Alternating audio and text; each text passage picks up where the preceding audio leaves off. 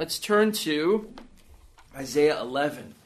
We're actually getting, I've been looking forward to this for a while because um, we're getting to a, a we're, we're nearing the second major section of Isaiah. The first section is Isaiah 1 through 12. And, you know, Isaiah 6 comes right at the center, so we talked a lot about why that is. And we've seen a bunch of recurring themes in Isaiah 1 through 12. And really, Isaiah 1 through 12 lays out the main themes of the book. But the next section is very interesting because the next section, as we'll see, not next week, but Lord willing, the week after that, as we'll see, is um, is all the is a series of laments um, or oracles against certain nations. And it's actually a controversial section. There are a lot of questions about why it's set up that way, what it's doing in this book, what the significance of it is. But I, I, I think it's really rich in terms of its uh, its meaning and significance for us today. But we're not there yet. We're still in Isaiah 11, and just to remind you of a couple of points because it's been a few weeks um, since since I was here. Um, big picture question that Isaiah seems to be answering. If you take chapters, you know, one one and two, and compare them to chapter 66, big picture question is how does this city of Jerusalem, which is considered in Isaiah's day as being the, the term he uses is a harlot, unfaithful woman. Um, how does that then become a faithful city? How does the faithless city become a faithful city? Um, and because in Isaiah 66, Jerusalem is this faithful city held up uh, as a model, held up as an example of God's um, kindness and, and God's rich blessing and of people who are actually obeying Him. So, so the question is, how do we get from point A to point B? And what we see in 1 through 12 is that one of the ways we're going to get from point A to point B is through judgment, God's judgment on his people. We're also going to get there by God's revelation of his Messiah. That's really at the center of it. We've seen that actually even in chapter 11. I think we got a little bit into 11 um, last time, but uh, we'll, we'll, we'll pick up there again this time. And and and then there's a there's a third kind of theme though that's running through all this, which is God's going to rescue his people through judgment and the salvation of his Messiah.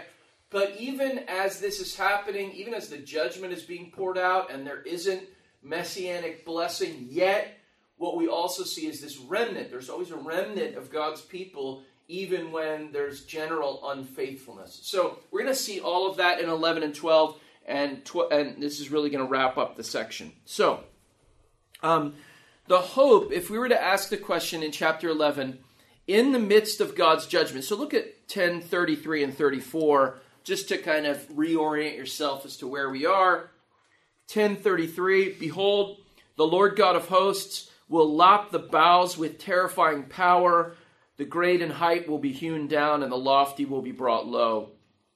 He will cut down the thickets of the forest with an axe, and Lebanon will fall by the majestic one. So, one of our key themes that we've always seen is that God's going to do all these things through judgment, and we see that there.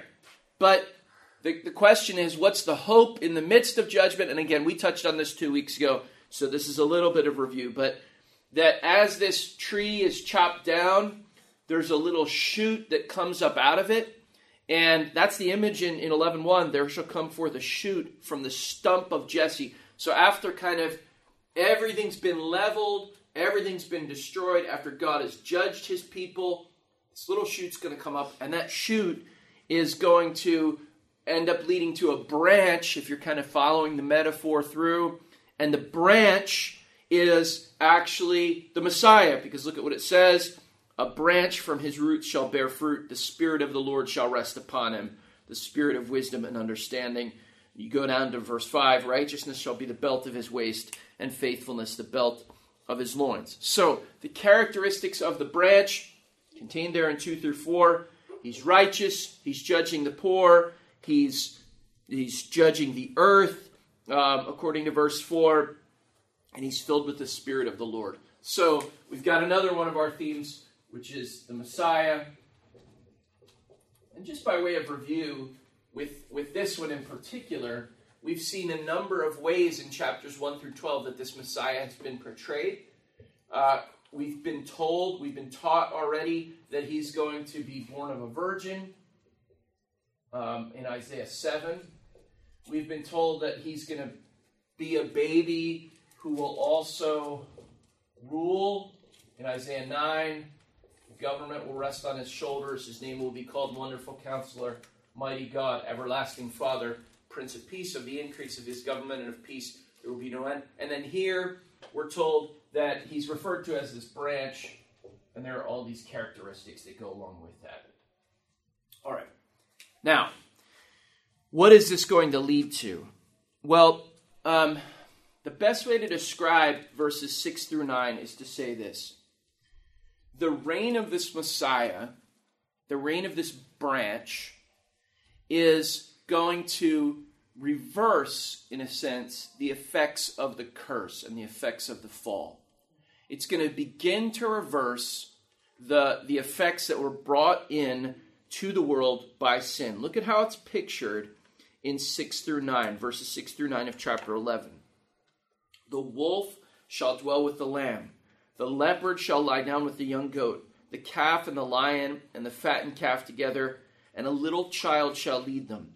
The cow and the bear shall graze, and their young shall lie down together, and the lion shall eat straw like the ox. The nursing child shall play over the hole of the cobra, and the weaned child shall put his hand on the adder's den.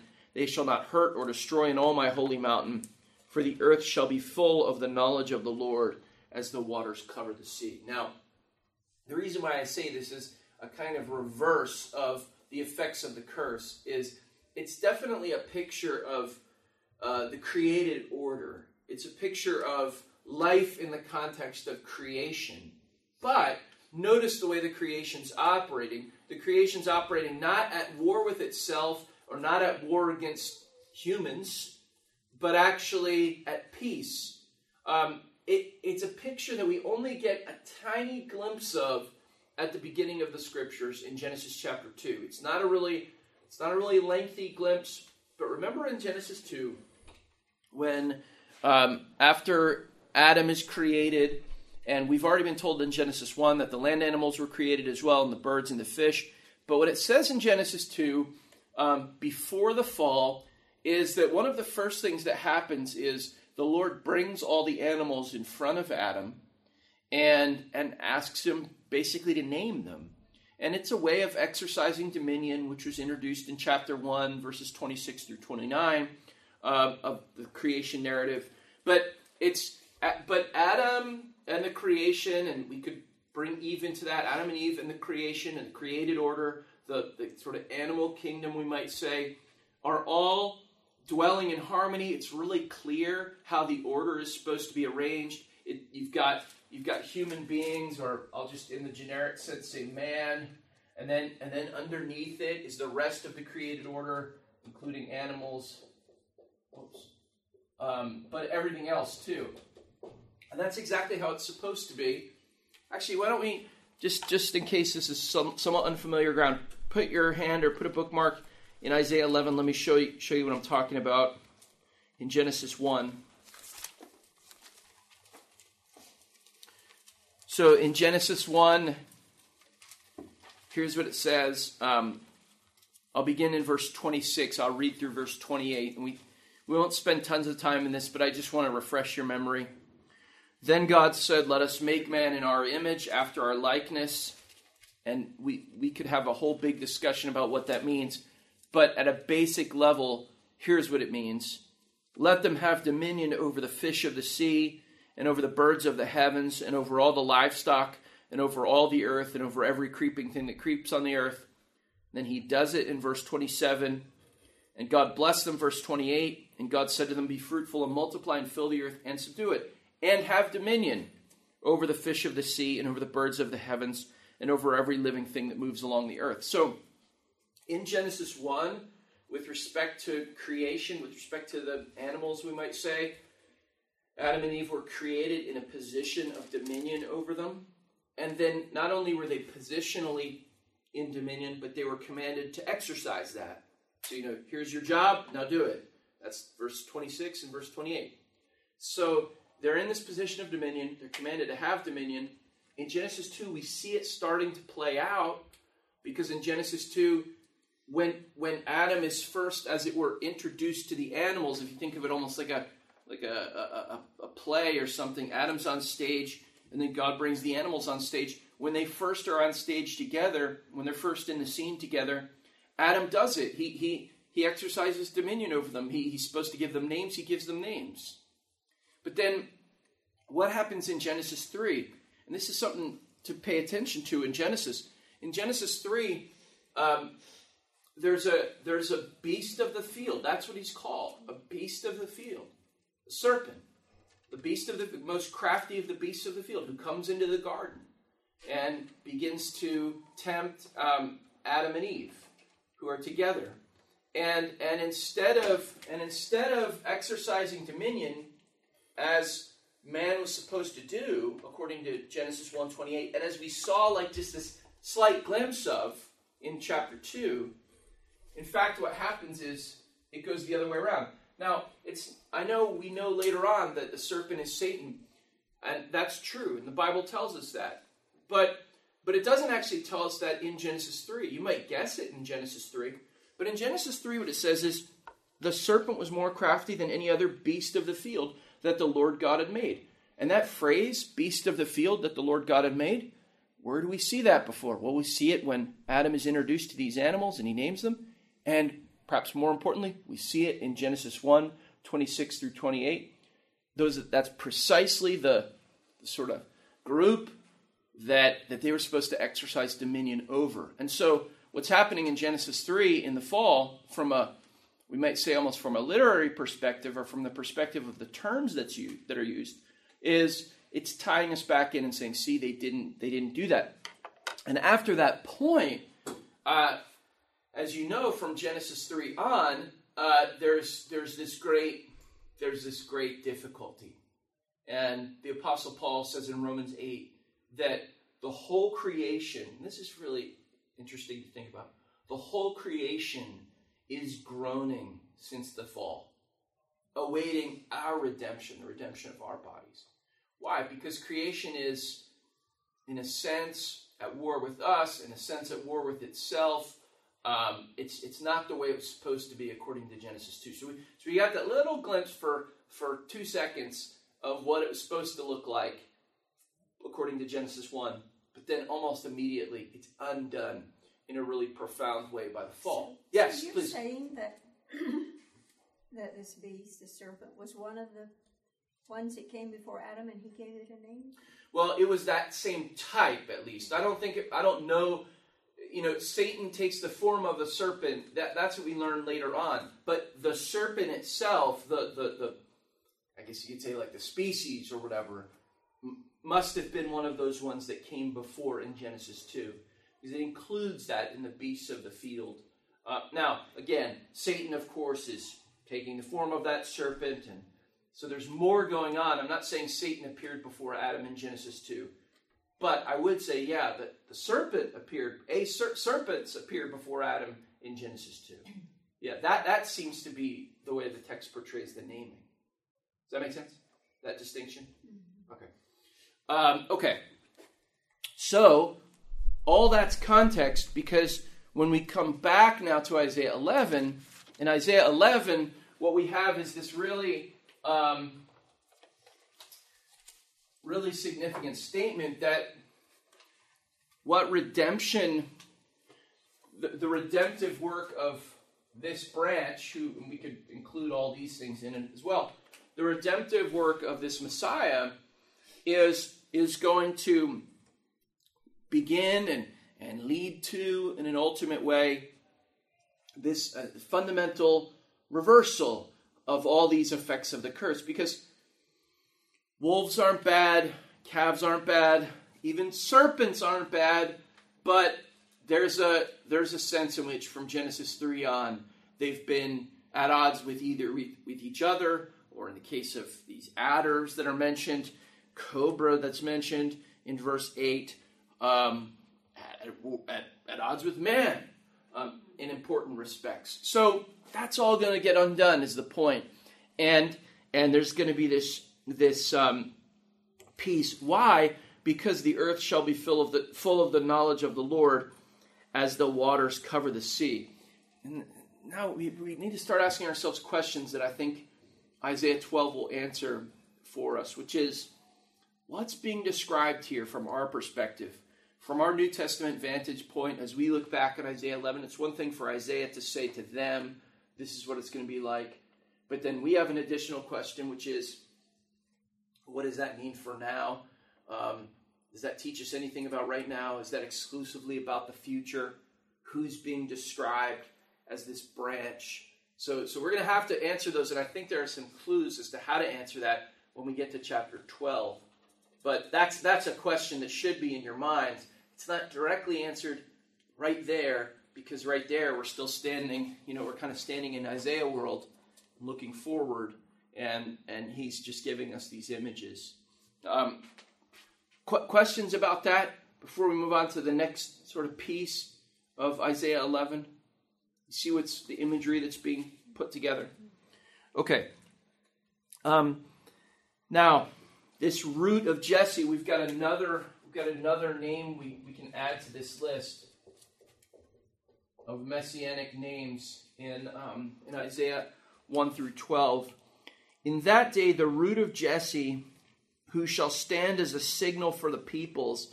Of him, all the nations, of him shall the nations inquire, and his resting place shall be glorious. In that day, the Lord will extend his hand yet a second time to recover the remnant that remains of his people from Assyria, from Egypt, from Pathros, from Cush, from Elam, from Shinar, from Hamath, and from the coastlands of the sea.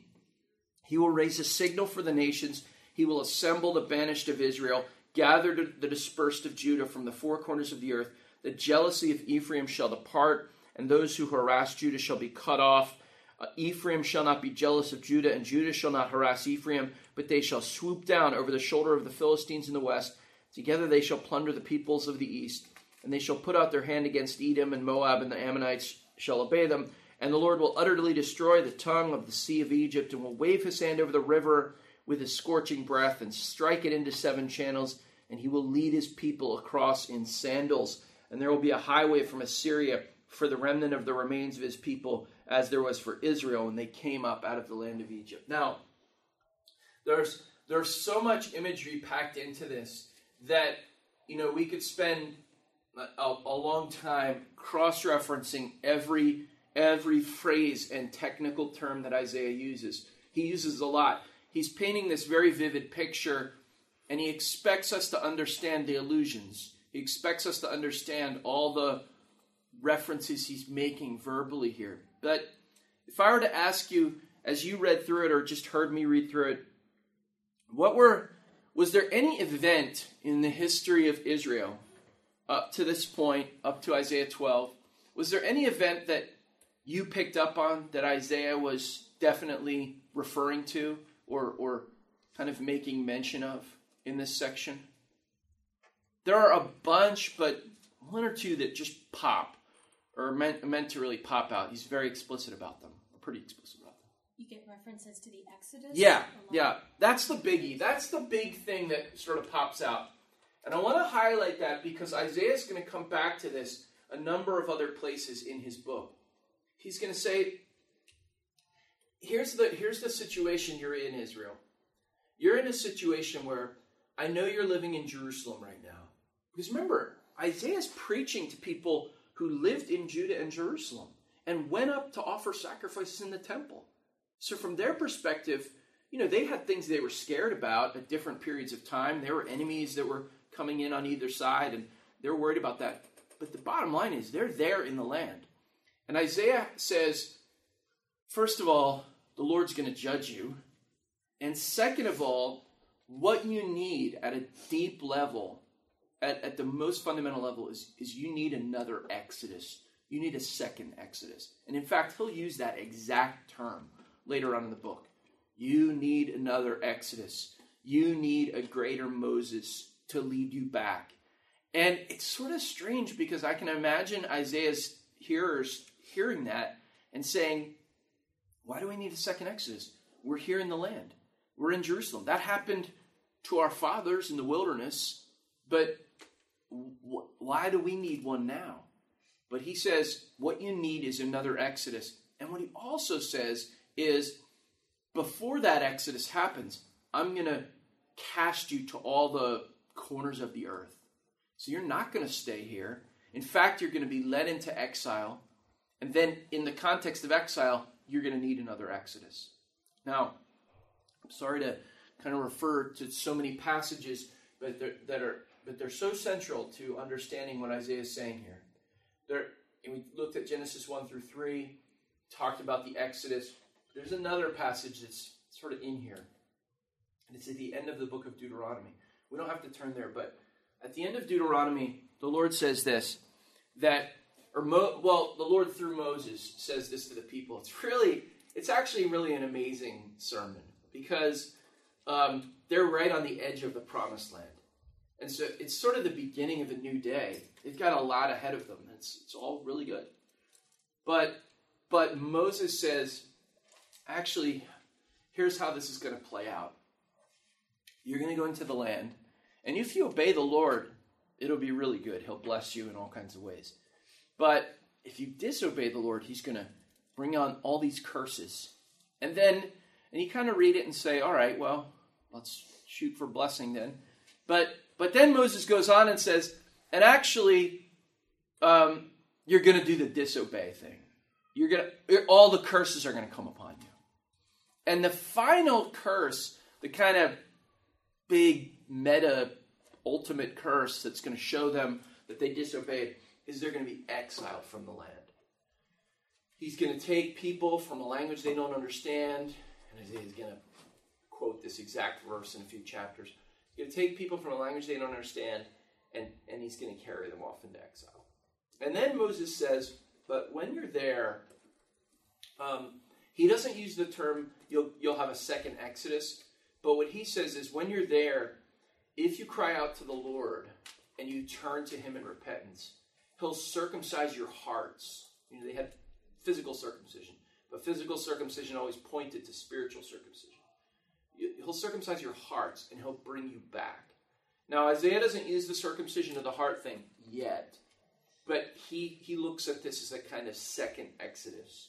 So you're going to be scattered and you're going to be brought in. Now, again, question you should be asking, I hope you're asking, and I, and I hope we can start to answer today, is um, that's that's I see it from Isaiah's standpoint, but what about from our standpoint? What's being described here in terms of the work of the Messiah? We know that the Messiah is going to be at the center of the second Exodus, um, but but what's that going to look like? And we, we know it's going to reverse or start to undo the curse, but but how else is it going to play out?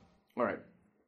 Um, and you see the you see verse sixteen. Um, it's I, have talked to you before about how Israel is, and I've drawn bad maps about this, but you, know that Israel's sort of caught in between people. Uh, uh, there's a there's a region around the Tigris and Euphrates River that is populated by you know the Babylonian Empire and the Assyrian Empire, and then the Babylonian Empire again. You know, there's just a, a series of empires there, and then there's Egypt. And actually, the way the trade routes worked Israel's kind of right in the middle. And and do you see how this Exodus is going to kind of clear out all the space for them? There will be a highway from Assyria for the remnant that remains of of uh, his people, as there was for Israel when they came up out of the land of Egypt. So it's going to be a second Exodus, but now it's going to be from exile over here. But it's going to clear out the whole path for you to get back. All right. Let me pause there for a second before diving into the next sort of difficulty. Um, questions or comments or thoughts or pushback or you know shaking your fist against me any anything like that okay I, I, I, if I may ask please is he only when he's talking about he's gathering his people in the remnant um, it might be a simple question but is it he referring basically to the Jews or all of his people? Yeah. Great question. This is another one where we have to answer it both. Are you guys leaving already? For children. Oh, okay. I was going to say, keeps getting back Dump on me. um, so, um, yeah, this is a question that we have to answer almost in two ways. The first is, what would Isaiah, what would the people in Isaiah's day have known? What would they have thought of? And and he seems to be talking about a remnant from within. I mean, they would have thought the pe- Jewish people, right? I mean, that's that's how we, they would have thought of it. Um, this then gets us into a New Testament question because what we have to ask ourselves is, how does the Apostle Paul, uh, these very important passages in Romans nine through eleven, how does the Apostle Paul understand the remnant of Israel? How does he even understand the title Israel? And then I think he expands this, and so and so he says there's a, not all Israel's true Israel. It's always about the believing remnant, and and and who's in the believing remnant? Um, or even you could ask this of the Gospels. Who does Jesus say is part of the um, this believing remnant? And I think they they expand it beyond ethnic categories. Um, so again, that's why I say we almost have to answer it in two ways. I don't know what Isaiah would have been aware of or what the people would have heard. What they would have heard is there's always going to be believers, and and it really offers them such hope because even if you're taken into exile, even if everything falls apart, you still have a calling, and it's to be the remnant that God brings back. Um, and I, but to answer your question, I think I think Jesus expands that, talks about it focusing on Himself and those who are united to Him um, as the the real uh, the real rescuer, the, the one who fulfills all of these things. Because remember, it, even in Isaiah, although he doesn't talk really much about ethnicity, but it would have sort of been assumed, what he definitely makes clear is the remnant and the people who are rescued are people who are bound up in this Messiah, right? Who are united to this Messiah.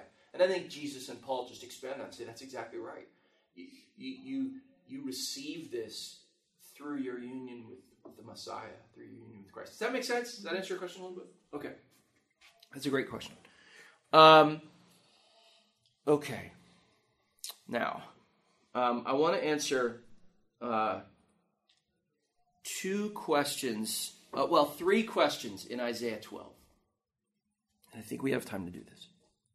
Um, because Isaiah 12 is, um, it, it's perfect if you've, if, for, as we've been studying songs in the last uh, semester, um, in the fall, we were studying the songs of the Bible. And one of the things I said about the songs of the Bible is they're like mini commentaries.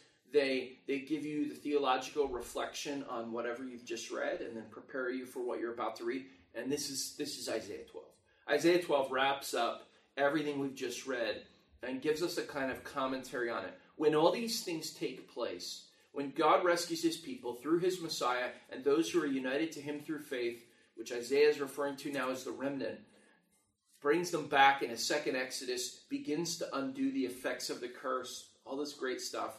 When this happens, how should we look at it? Well, um, this is the first question I want to ask from Isaiah 12, 1 through 3. I, am going to read the whole chapter because it's really short, it's just six verses, and then ask three questions. You will say in that day, so this is what they're going to say I will give thanks to you, O Lord for though you were angry with me, your anger turned away that you might comfort me. Behold, God is my salvation. I will trust and will not be afraid. For the Lord God is my strength and my song, and he has become my salvation. With joy you will draw water from the wells of salvation. And you will say in that day, Give thanks to the Lord, call upon his name, make known his deeds among the peoples, proclaim that his name is exalted, sing praises to the Lord, for he has done gloriously. Let this be made known in all the earth. Shout and sing for joy, O inhabitant of Zion, for great in your midst is the Holy One of Israel. All right.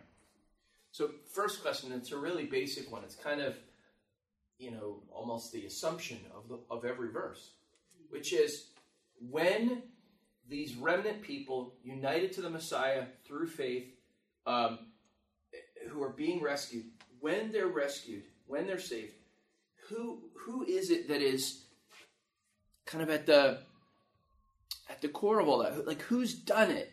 Who who who, who will they have to sing praise to? Who who do they have to give all the credit for for, for this great salvation that they receive?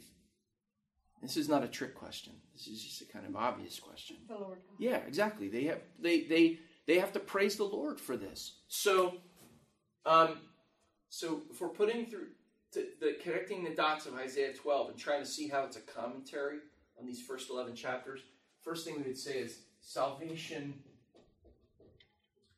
is of the Lord. And you know, it's kind of interesting because um, we've actually seen this with respect to some of these messianic promises, not all of them, but some of them. I'm thinking, for instance, the one in Isaiah 9, and to some extent the one here in Isaiah 11. But it, it, this happens throughout Isaiah. The Messiah and, and Yahweh Himself, those terms are used interchangeably. So when we come to the New Testament and we see that Jesus presents Himself as the Christ, as the Messiah, but He's also the Son of God.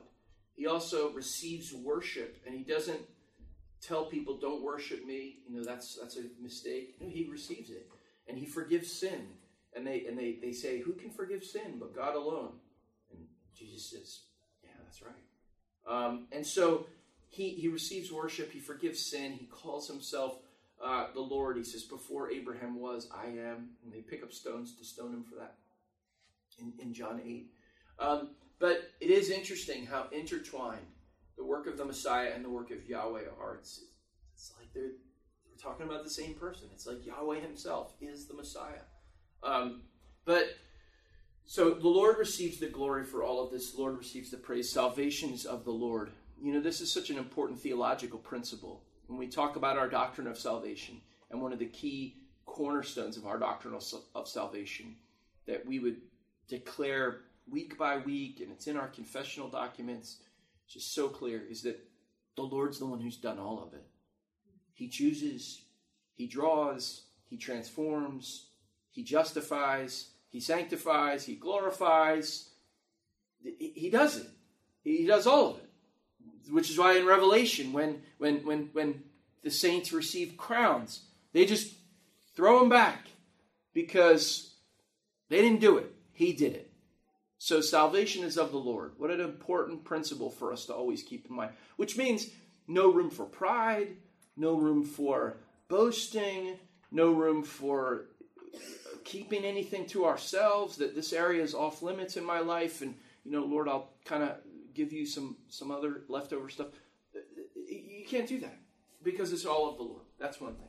Second thing, second question that I want us to um, try to answer is um, what, who, to whom does this message go? And this sort of addresses the Israel question a little bit, but to whom does this message of salvation extend? And uh, to whom to whom is it is it given? Who who's supposed to hear about it? Who's supposed to know about it? Who's supposed to benefit from it?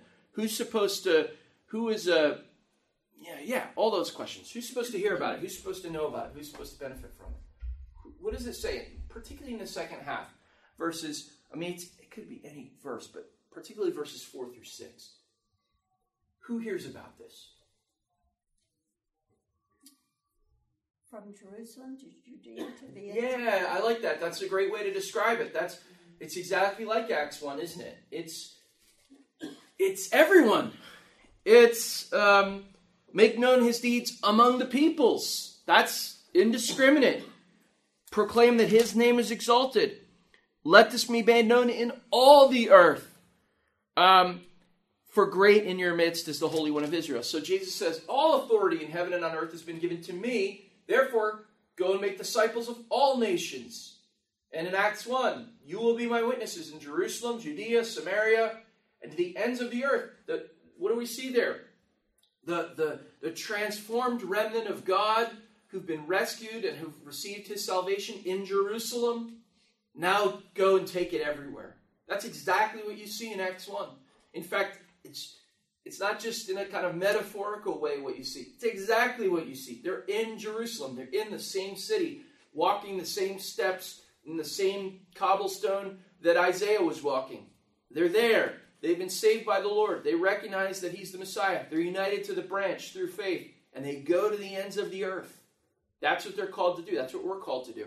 So you see that in Isaiah 12. It's a universal message. It's for everyone.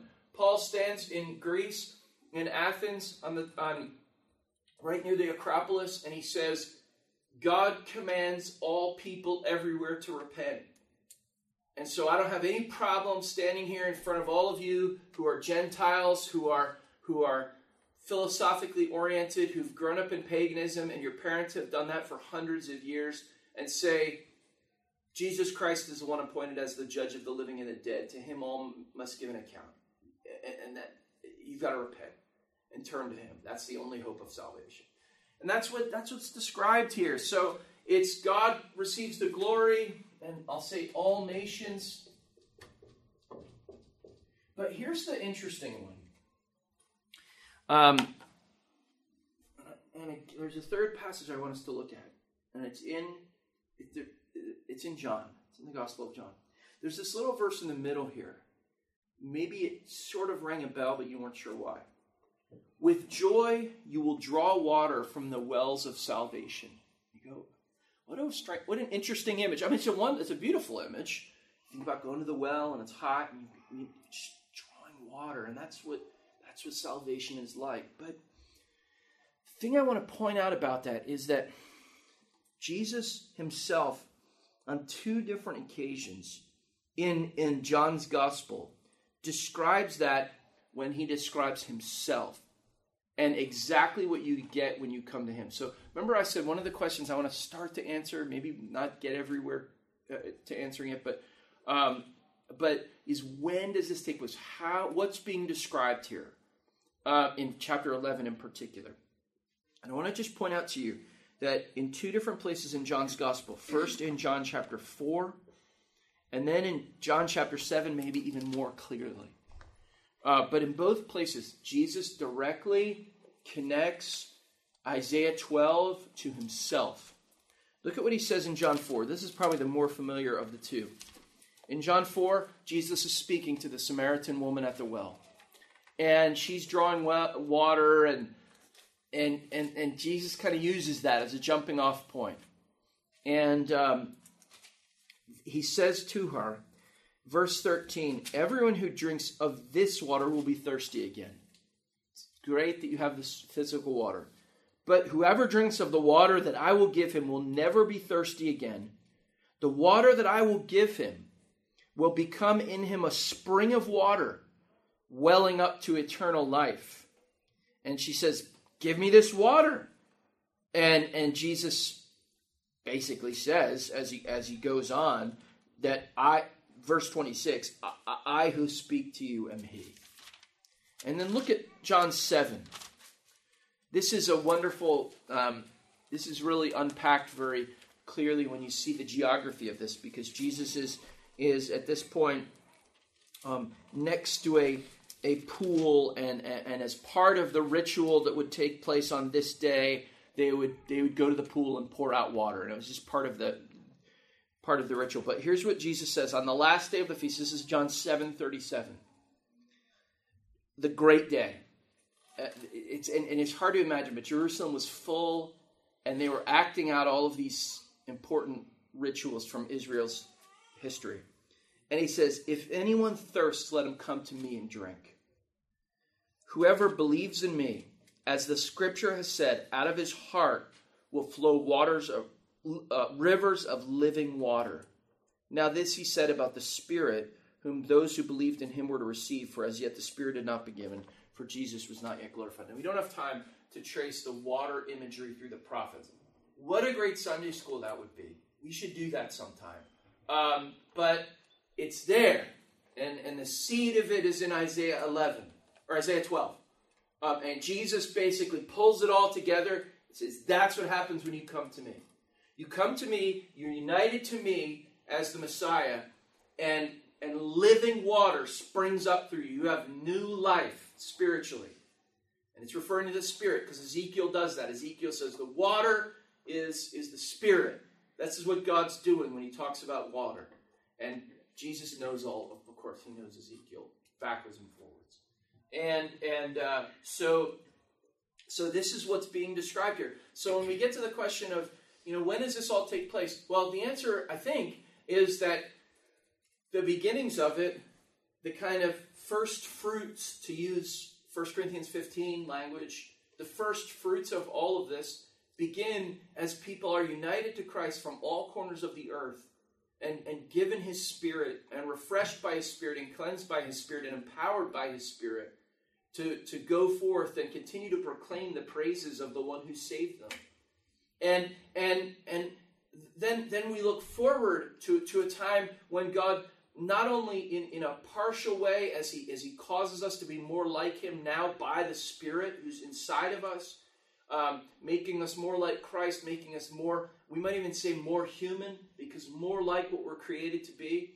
Um, but but then there's a time one day where the Spirit, who's the first fruits, has been given to us now, will be given in his fullness, and the Spirit who raised Jesus from the dead will give life to our mortal bodies, and death will be swallowed up in victory. So there is a, a sort of now and a future aspect to this, of course.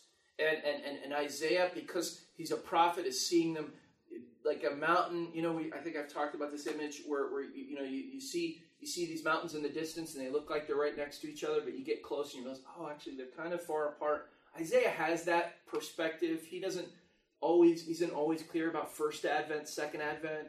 Peter says he tried he made careful searches and inquiries about that. But but it's like that with the salvation too. It's like this, there's this collapsing of what's going to happen in the future when it's fully undone, the curse is fully undone, but also what's happening now as in the first fruits we receive this resurrection power. And so Paul can say, I count everything as lost for the sake of knowing him, be, being found in him with a righteousness that's not my own. If I might, you know, also attain to the resurrection of the dead, and I have this resurrection power working in me, he says. So, so that's that's the beginning of the second Exodus. Um, we, we're seeing Jesus lay claim to it and offer it to people, to Samaritans, and, and to Jews, and to everybody. Um, this this wonderful fulfillment of verse three with joy you will draw water from the wells of salvation and it's all due to the glory of god. Well okay i'm well past our time. Let me pray. Lord thank you for the day that you've given to us and for the riches of your word. We we just just barely scratched the surface of them in the time that you've given to us but we still pray that you would take this small uh, time and and this small degree of effort on our part and use it to your glory. Uh, cause us by your Spirit to, to reflect on the things of your word, to rejoice in the things of your word, and to be transformed by them. May it affect the way we look at ourselves, the way we praise you, the way we look at our job on the earth, and, and what you're going to do in the future. And we ask all this in Jesus' name. Amen.